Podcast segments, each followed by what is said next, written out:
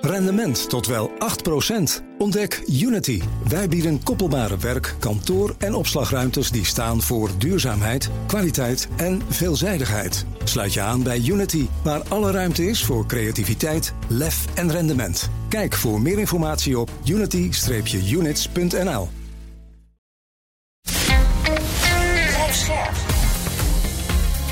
BNR Nieuwsradio. Boekenstein en de Wijk. Hugo Reitsma. Dit is een extra uitzending van Boekenstein en de Wijk in verband met de oorlog in Oekraïne en de crisis met Rusland. Het is maandag, dag 278 van de invasie. En de blik weer op Bakmoed, eh, denk ik, hè Rob? Ja, denk het ook. Ja, kijk, weet je, eh, het is allemaal niet zo. Uh, het wordt een beetje eentonig, moet ik zeggen. Uh, wat we melden over de strijd in Oekraïne. Eigenlijk zit het overal uh, behoorlijk vast. Hmm. En nadat de Russische troepen feitelijk van die westoever van de Dnipro zijn weggegaan. Is, die worden nu opnieuw ingezet, een aantal van die troepen bij Bakhmut. Maar dat loopt toch ook niet echt goed hoor. Daar is ook de Wagnergroep actief. Nou, die Wagnergroep is een private militaire onderneming. En die heeft eigenlijk zijn hele eigen commandostructuur. Maar die groep is gewoon te klein om echt te kunnen doorpersen. Um, dat zou ze überhaupt een probleem worden. Dat nu meerdere, ja, bijna warlords ac actief zijn in dat gebied. Ook Kardirov, uh, die wil eigenlijk een eigen Tsjetsjensje commandolijn hebben in het, uh, in het gebied. Hmm. Uh, ja, als je dat gaat doen, dan krijg je natuurlijk een totale versplintering.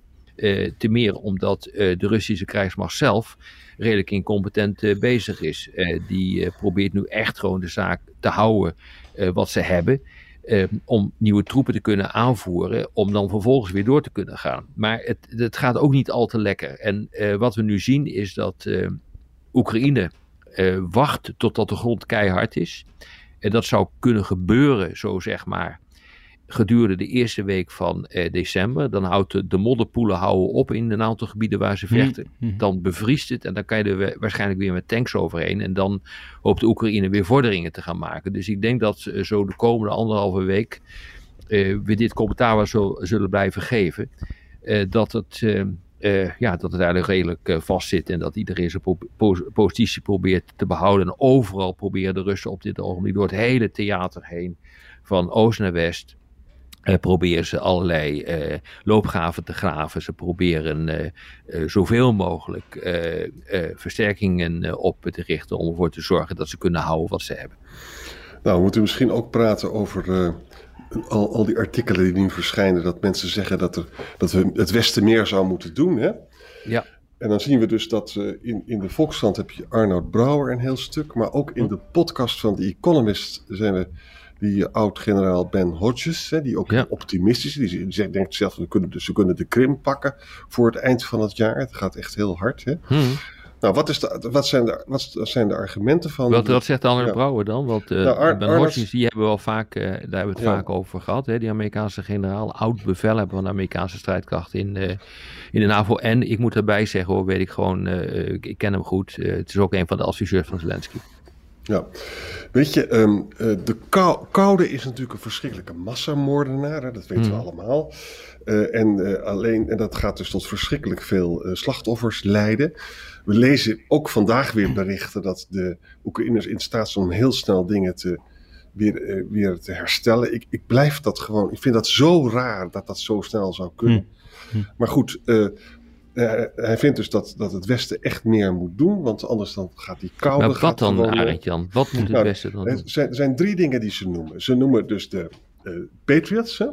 Ze hebben ja. het over gevechtsvliegtuigen. Het probleem daarvan is natuurlijk, dat moet je, ja, dan moet je dus piloten opleiden, want dat zijn westerse ja. gevechtsvliegtuigen. Ja. En ze noemen natuurlijk dat oude verhaal over de E-TACMS, dus die 300 meter, uh, 300 kilometer HIMARS dingen. Ja. En, en dat is, dat is nou laten we maar met de Patriots beginnen, Rob.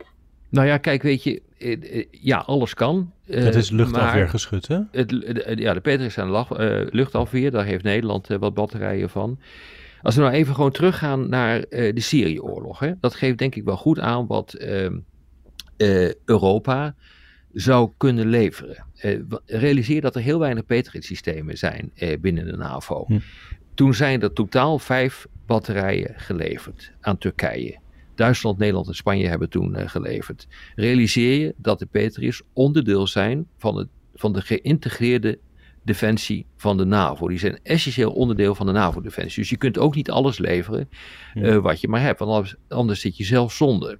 Dus uh, ja, je zou eventueel Patriots kunnen leveren, maar ook hier geldt, net zoals voor de vliegtuigen, ja, dat de Oekraïnse bemanningen eerst moeten worden opgeleid. En dat kost gewoon tijd. Dus de vraag is of je die tijd hebt. Uh, dus het is beperkt. En het is de tijd die je hm. nodig hebt om, het, uh, om uh, Oekraïnse bemanning op te leveren. wil je dat niet doen? Wil je zeggen dat het wordt met NAVO-militairen bemand, die systemen? Ja, dan word je natuurlijk gewoon betrokken bij de oorlog. Ja, vliegtuigen dus ook lastig, net als die Patriots uh, vanwege ja, het opleiden van mensen. Helemaal, ik heb gezien dat dat een jaar gaat duren, minimaal. Ja. Om, uh, om uh, die vliegers uit, uit Oekraïne daarvoor op te leiden. Dus dat is, dat is ook een probleem. En dan die Attackums of andere zwaardere ja, wapens dan tot nu toe leveren aan Oekraïne? Ja, daar zit een enorme politieke uh, problematiek op. En Biden is absoluut niet van plan om wapensystemen te leveren waarmee je diep Rusland in kan, kan, kan bombarderen. Dus dat, dat is politiek gezien ook een no-go op dit ogenblik. Hè. Wat er in de toekomst gaat gebeuren, weten we natuurlijk niet. Hangt er vanaf hoe, dat, hoe die strijd zich verder gaat ontwikkelen. Maar de grote vrees van het Witte Huis is, is als je dit gaat doen, ja, dan zou je dus betrokken kunnen worden bij de oorlog uh, tegen Rusland. Dat is nou precies wat je niet wil. Ja, is dus lastig, maar vraagt die escalatie van Poetin om zich nu zo grootschalig te richten op die civiele infrastructuur, vraagt dat ook niet om iets van een antwoord? Uh, ja, nou ja, dat antwoord wel, wordt wel gegeven, namelijk steeds meer uh, bommen en granaten, om het maar zo te zeggen, en steeds meer wapens. Hè. Dus het ene pakket mm. volgt het andere. Het is vooral Amerika die het bepaalt, Europa niet. Ja, want uh, in Europa hebben we niet zo gek veel meer. Als je hmm. nou bijvoorbeeld kijkt hè, naar de artilleriestukken, dan heeft, dan heeft Frankrijk 20% van al zijn artillerie in de richting van, uh, van Oekraïne verscheept.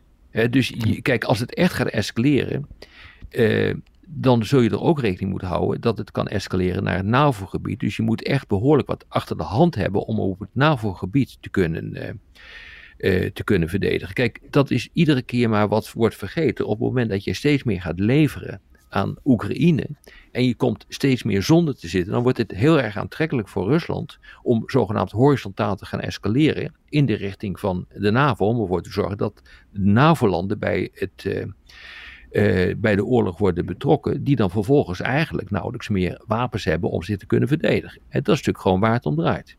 Ja. Want op als dat gebeurt, jongens, dan kan, uh, dan kan uh, Poetin weer zeggen: We zijn nu in oorlog met de NAVO, dus gaan we nu volledig mobiliseren. En dat is gewoon wat je niet wil. Ja. ja. Het probleem is alleen wel, als je nou een counterfactual doet, hè, van hmm. voor, we doen het allemaal niet.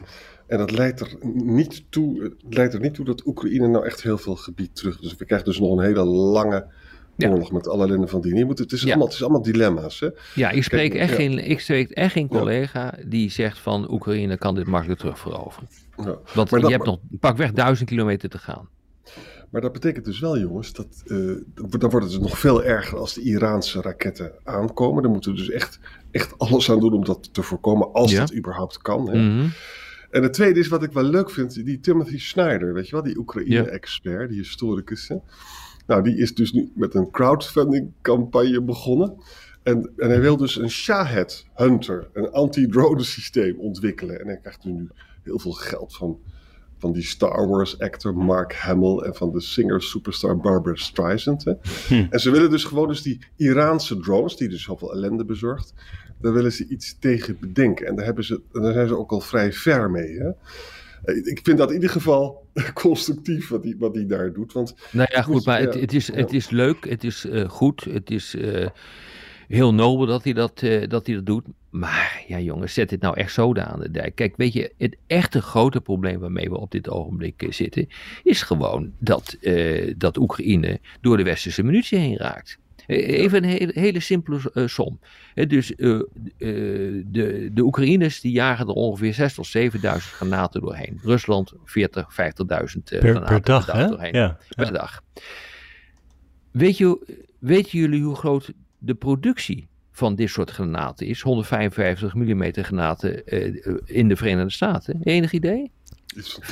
15.000 per maand. Ja. Dus dat is, dat is eigenlijk is dat twee tot drie dagen. Eh, ja, wat je verschiet in een dag. In, in, in, in een paar dagen in, eh, in, Ja. in, door Oekraïne. Dus je, je gaat er razen, in een razend tempo. eh, ga je dus door die voorraden heen.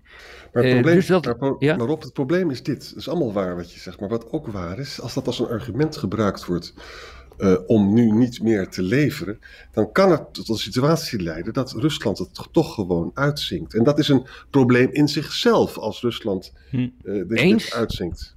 Eens, maar realiseer je dat dus eh, de, dat de Amerikanen hebben honderdduizenden, echt honderdduizenden granaten gestuurd. Honderdduizend granaten is 15 dagen.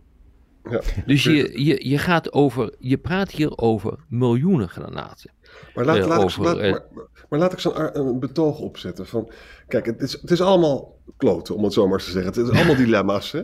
Maar juist ook in zo'n situatie zou je dus nu juist, nu de Russen dus problemen hebben, zou je misschien met die ATACMS toch dingen moeten doen en door moeten beuken. Ja, maar dan moet je dus termijn- zeker weten dat je dus niet in oorlog komt met Rusland. Dat is gewoon het, het hele punt wat in, in het, eh, het Witte Huis speelt. Eh, want als dat gebeurt, nou, dan vraag ik me af hoe lang wij deze podcast nog kunnen maken. Eh, eh, nou ja, weet je jongens, ik bedoel, dan, dat, dan, dan is eh, de situatie niet te overzien. En dat verzwakt Amerika ten opzichte van China. En dat willen ze absoluut niet. Hè, dus, dus je ziet nu dat er alle, met allerlei kunst en vliegwerk wordt, wordt er dus geprobeerd om toch maar zoveel mogelijk wapens te kunnen leveren. Er zijn nu plannen om de fabrieken, de oude Sovjetfabrieken in Tsjechië, Slowakije en Bulgarije weer te heropenen. Om daar eh, ja, maar oude Sovjetwapensystemen te gaan maken of eh, munitie te gaan maken Hmm. voor eh, de oude Sovjetsystemen waar eh, Oekraïne ook nog mee bezig is. Eh, eh, er zijn ideeën door Saab en Boeing eh, om, een, eh, om een speciale munitie te gaan ontwikkelen, die dan vrij snel kan worden, eh, kan worden ingezet. Ergens begin volgend jaar met een bereik van 150 kilometer. Hè, dat die munitie is in ontwikkeling sinds eh, 19, eh, 2019.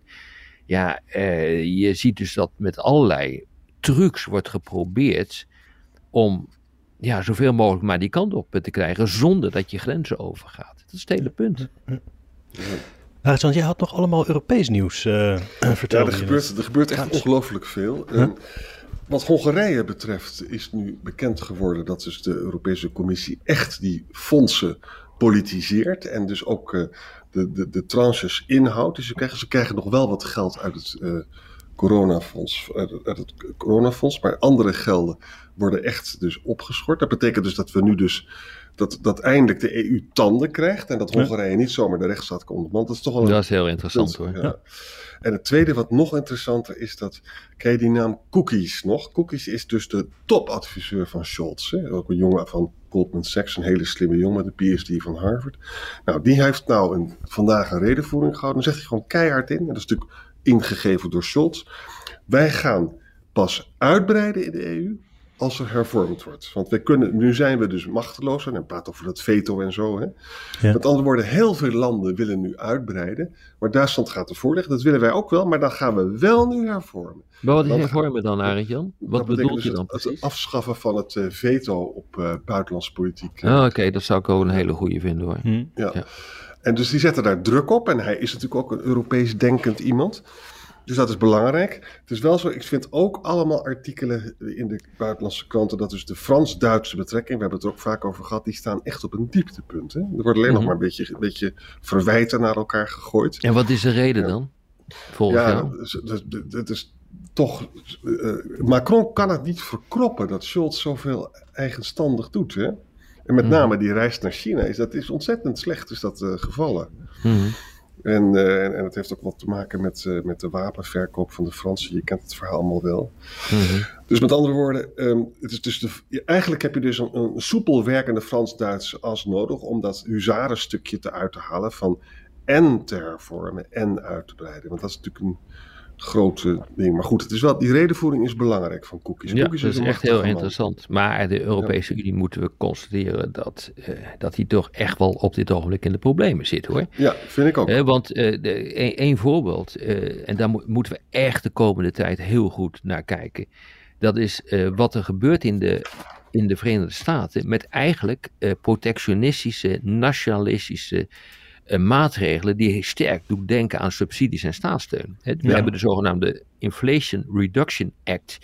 eh, die eh, Biden door het congres heeft weten te krijgen. Dat gaat om 400 miljard dollar. Daarmee kunnen subsidies worden gegeven eh, ten behoeve eh, van eh, ja, de hoge energie, ter compensatie van de hoge energieuitgaven, maar Mhm. ook ter ondersteuning van de industrie, transport, maar ook van de hele vergroeningsindustrie. Eh, en er zit ook een clausule bij, made in America, dus koop Ja, vooral ja. Amerikaanse waar. Ja, eigenlijk heel simpel gezegd, maakt dit Amerika goedkoop en aantrekkelijk om er naartoe te verhuizen. En dat gebeurt dus ook. Hè. Bijvoorbeeld eh, Northvolt, een Zweedse batterij-start-up, heel belangrijk natuurlijk voor de toekomstige vergroening van Europa. Ja, die zegt van, ja, als dit zo is en de subsidies zijn zo groot in Amerika, laten we dan maar gaan verhuizen. Ook Mhm. Bas F, een gigant, een chemische gigant, die zit ook te denken van, ja, misschien moeten we maar verder gaan afbouwen in Europa en moeten wij gaan investeren in, ehm, eh, in Amerika. En dat geldt ook voor eh, energiebedrijven die daar ook nu aan, naar aan het kijken zijn van misschien maar wat minder Europa en wat meer Amerika. Dus wat we nu zien eh, is dat er een beschuldiging is ook in Brussel dat pakweg 200 eh, miljard van die 400 miljard die ik net noemde, ja, dat het feitelijk ongeoorloofd is en eh, contrair is aan de regels van de WTO. Eh, ook Duitsland en Frankrijk die zeggen nu ja, laten we maar eh, Europese waar gaan kopen. En er moet misschien wel wetgeving komen op dat gebied. Maar als iedereen weggaat, bij wijze van spreken, uit Europa, wat kan je hier dan nog kopen? Hè, Dus het hele idee van strategische autonomie hier in Europa begint nu op losse schroeven te komen te staan. Ja, maar, maar ook even een aantal dingen. Amerika Ja. is altijd protectionistisch geweest. Hè? Ze, ze, ze, ze presenteren zichzelf als vrijhandelsland, maar dat is helemaal niet waar. Hè? Ze Zeker zijn, eh, waar. En het tweede is, er is ook altijd spanning geweest eh, tussen de Europese Unie en, en de gemeenschappelijke markt en, Ja. en, en Amerika. Amerika heeft het uiteindelijk allemaal wel gesteund, maar er zijn kippenoorlogen geweest in de jaren 60 en ga zo maar door, de sojabonen, weet je wel. En, en wat ik nu zie is, dit, dit gaat echt heel ver. Die, eh, en eerlijk gezegd, we komen dus nu, eh, de deglobalisering is nu gewoon echt aan de gang. Hè? Ja, en niet alleen dat, Arend Jan. Het is nog veel erger. Het is deindustrialisatie van Europa. Ja. En dat, en dat komt, eh, en dat mogen we niet vergeten, door de energiepolitiek die gericht is op Rusland. Dus het afschakelen eh, van eh, het fossiele systeem van Rusland, waardoor de prijzen omhoog gaan, terwijl Ja. de alternatieven, de groene alternatieven, nog niet voorhanden zijn. Ik denk dat toekomstige historici heel hard gaan ehm, eh, oordelen over wat hier aan de hand is op dit ogenblik in Europa. Ja.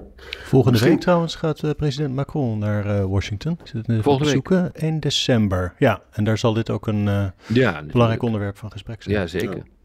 Nog, nog even terug naar dat, die opmerking over cookies die ik net plaatste. Hè? Mhm. Want ik, ik zie nog wat andere dingen van. Hij wil dus eigenlijk, als je zegt hè, dat je dus eerst wil eh, hervormen en dan pas uitbreiden. Dan zeg je dus dat je verdragsverandering wil, hè, verdragswijziging. Hè? Dat leidt Mhm. tot referenda en zo. Ja. En ik lees nu bij Euractiv dat ook dus Frankrijk en Spanje hebben ook die positie. Nederland wordt niet eh, genoemd. Dus wat daarbij zitten ze misschien op één lijn. Maar, goed, dat is natuurlijk een, een hels proces. Ja. En, en wat nou te verbinden met het vo- vorige onderwerp. Historici gaan misschien over twintig jaar zeggen. Nou, die periode tot aan 2020 of zo. Dat was dus een periode van, waar de WTO nog wat te zeggen had. Hè, waar er wat globalisering is. En nu zien we dus de barsten komen. Economische Ja. oorlogvoering. Hè? En niet alleen dus qua markten, maar ook qua standaarden. Het is allemaal nogal wat. En één ding is duidelijk: hier worden we allemaal armer van. Hè? Dat is gewoon. Nou ja, en dat Ja. hoeft niet. De grote vraag is gewoon wie dit gaat winnen, deze Ja. race. Hè? Ehm, maar ja, ik denk dat we daar maar eens even een aparte uitzending over moeten Ja. doen, eerlijk. Moeten we nog eventjes kort naar China of bewaren Ja, we die zeker. ook voor de volgende keer? Ja. Dat is natuurlijk wel bijzonder wat we daar hebben gezien. Uh, de, de, protesten waarbij ook werd opgeroepen tot het aftreden van Xi Jinping. Ja, zeker. Volgens mij is dat uh, niet geoorloofd en niet de bedoeling in China. ja. nee, maar realiseer je aan de andere kant, hè, ja, dit is heel bijzonder en er valt wat een en ander over te zeggen, maar grootschalige demonstraties zijn aan de orde van de dag in, uh, in China. Op een gegeven moment zijn ze ook opgehouden om die cijfers te publiceren. Maar laten we zeggen, tien jaar geleden waren er al tussen de 80 en 100.000 per jaar. En, en toen zijn ze gewoon opgehouden met te publiceren. Het is, het is natiebreed, hè? dat vind ik interessant. Het is toch een enorm groot land met heel veel mensen. Hè? En het is ook gebeurd met, naar aanleiding van die brand in dat appartement in uh, Urumqi. Dat is de hoofdstad van Xinjiang, die wij kennen van de ja. Oeigoeren. Hè? Nou ja, dat, wat, de situatie was er als volgt. Dat alles was geblokkeerd. Mensen konden er niet uit vanwege de COVID-beleid. En er brak een brand uit en daardoor zijn dus mensen niet, zijn niet gered kunnen worden. Dat, dat, staat er natuurlijk vreselijk uit. Wat ik ook las, jongens. Is nou, wacht even, maar het is niet het enige incident. Hè? We hebben vorige week hebben wij gesproken over wat er eh, gebeurd is in die Foxconn-fabriek. Ja. Die Taiwanese fabriek. 200.000 uh, werknemers. Hè, die, die, mogen dus niet naar hun werk toe? Ja, die mochten dus, uh, die moesten ja. binnen blijven op de compound. Ja. Uh, dus de iPhone-fabriek, zeg maar. En, en, en allerlei tablets worden daar gefabriceerd voor Apple. maar in september hebben we natuurlijk ehm, ook iets ergens gezien. toen bij het vervoer van mensen naar een quarantaine, quarantainecentrum is er een bus om, ehm, ja, die is verongelukt. 27 doden.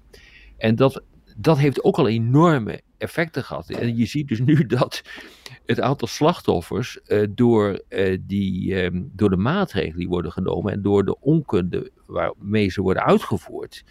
En door te zeggen uh, van, nou ja, zoek het maar uit en zo erg is het allemaal niet, die doden die daar zijn gevallen. Die, die, dat is nu ernstiger dan het aantal doden dat bij wijze van spreken valt door COVID zelf. En dat is echt gewoon een groot probleem binnen, uh, binnen, binnen, binnen China. En je ziet dus nu dat dat de geloofwaardigheid van het regime aan het aantasten is. Hm. En bedenk ook jongens dat Xi heeft als, of Xi moet ik zeggen, heeft als geen ja. ander zijn naam dus verbonden aan dat hele agressieve ja. uh, zero-covid beleid. Ja, dus het is, hij kan niet terug. Hij, zit, hij kan dus niet terug. Hè? En wat ik vandaag ook las jongens, dat zijn dus allemaal Chinese bots daar lees je niet zo vaak het over. Hè? En die ervoor zorgen dat dus de aandacht voor de demonstraties uh, verminderd wordt. Ja, dus de Chinezen zijn net zo goed in trollen als de Russen. Ja, ja, ja maar tegelijkertijd, hè, en dat is denk ik wat wel nieuw is en wat denk ik uh, ultiem gevaarlijk is voor het regime en wat ook verklaart waarom die bots zo uh, worden ingezet. Uh, men weet wel via de sociale media toch in belangrijke mate een aantal tegenmaatregelen van de overheid te omzeilen, waardoor uh, men toch wel weet wat er aan de hand is in het land, naar het hmm. schijnt. En bijvoorbeeld, uh, daar, daar, sta je gewoon niet bij stil, maar beelden van Qatar, uh, van de voetbalwedstrijden, waar je volgepakte stadions ziet, zonder dat mensen een masker voor hebben. Ja, ja, ja. ja. dat heeft wel impact naar het schijnt huh. op de gemiddelde Chinees. Ja. Maar goed, jongens, eh, we weten allemaal niet hoe dit afloopt. Maar ik, ik heb genoeg gelezen over dat eh, agressieve zero-covid-beleid. om te kunnen voorspellen dat dit echt, echt. Dit kan heel goed leiden tot uh, grote, grote problemen voor Xi. Dat kan, dat, dat, echt, zou, dat zou kunnen, ja. maar jongens, het is echt een zeer, zeer repressieve staat hoor. Uh, die ideeën waren natuurlijk al eerder. Hè, wat er gebeurde is, uh, wat is dat nou inmiddels alweer ruim twintig jaar geleden op het plein van de Hemelse Vrede. Kan je nog 89. herinneren met die beroemde ja. uh, beelden van iemand die een tank uh, staande hield op, op dat plein. Toen dacht men ook, nou is het gebeurd met de communistische regering. Maar dat was ook niet zo. dat, daarna is het eigenlijk alleen maar verergerd geworden. En als je kijkt wat het beleid van Xi de afgelopen uh, uh, jaren is geweest, iedere crisis die er is uh, geweest, wordt gereageerd met meer repressie. Dus het ligt voor de hand dat dat nu ook gebeurt. Alleen ja, misschien op een gegeven moment breekt dit wel alles. En wat ook eng en is, ontstaat is er een situatie waarin ja, het niet meer onder controle is. Dat kan natuurlijk. Kijk, als je binnenlands in de problemen raakt, en dat gebeurt er nu, hè, dan is er altijd de verleiding voor een buitenlands politiek succes. Althans, zo was het in de 19e eeuw. Hè? Ja. En dat argument wordt in China ook steeds uh, gebruikt. Of dat waar is, weet ik niet, maar dat zijn de verbanden die we moeten ja, signaleren in deze podcast. Ja, dat kan. Ja. Dat kan. Het is maar wat met deze wereld. Ja, misschien toch nog even een familiebericht ter uh, opluistering. Uh, je bent zwanger. Ja? Ja, nee, ik niet. Maar uh, de, de, de, vrouw van Kim Jong-un was dat wel. Oh. Want die heeft namelijk een dochter van 12 tot 13 jaar. Die is weer gesignaleerd. Nou, leuk toch? Ja, dat is, dat, dat is echt, Want hij, ze moest nu kijken naar de Wang Song ICBM, waarmee Amerika kan worden vernietigd voor een tweede keer. En dat terwijl haar vader trots zei: We worden de grootste nucleaire macht van de wereld. Nou, veel succes. En dat arme meisje, dat moet het allemaal maar aanzien. Fijn Rob dat jij dit keer het boulevardblokje op je neemt. ja, en, uh, maar het is, ja, nog het één is ding jongens. Vreselijk in zijn, in, zijn, in zijn raarheid. Ja. Zelensky waarschuwt vandaag dus weer voor een nieuwe aanval die eraan komt. Hè, de Russische raketten. Dat is natuurlijk ook niet zo moeilijk te voorspellen. Maar dat betekent dus ook dat het hele verhaal over of we meer moeten doen, dat zal onder ons blijven. En daar zullen we ja, over blijven oh, zeker. praten. Ja. Zeker, nee, maar echt, dat, dat is gewoon, uh, dat wordt een van de grote discussiepunten, waarbij je dus een afweging krijgt. Van in hoeverre is de NAVO bereid om zijn eigen verdediging uit te hollen uh, uh, ten gunste van, van Oekraïne? Het, dat is feitelijk waar het, waar het om draait. Nou, dat zijn hele vervelende besluiten hoor. Zeker. Ja. Ja. Wij moeten denk ik elkaar morgen weer verder spreken. Laten we dat ik maar denk doen. van wel. Tot morgen. Tot morgen. Rendement tot wel 8%.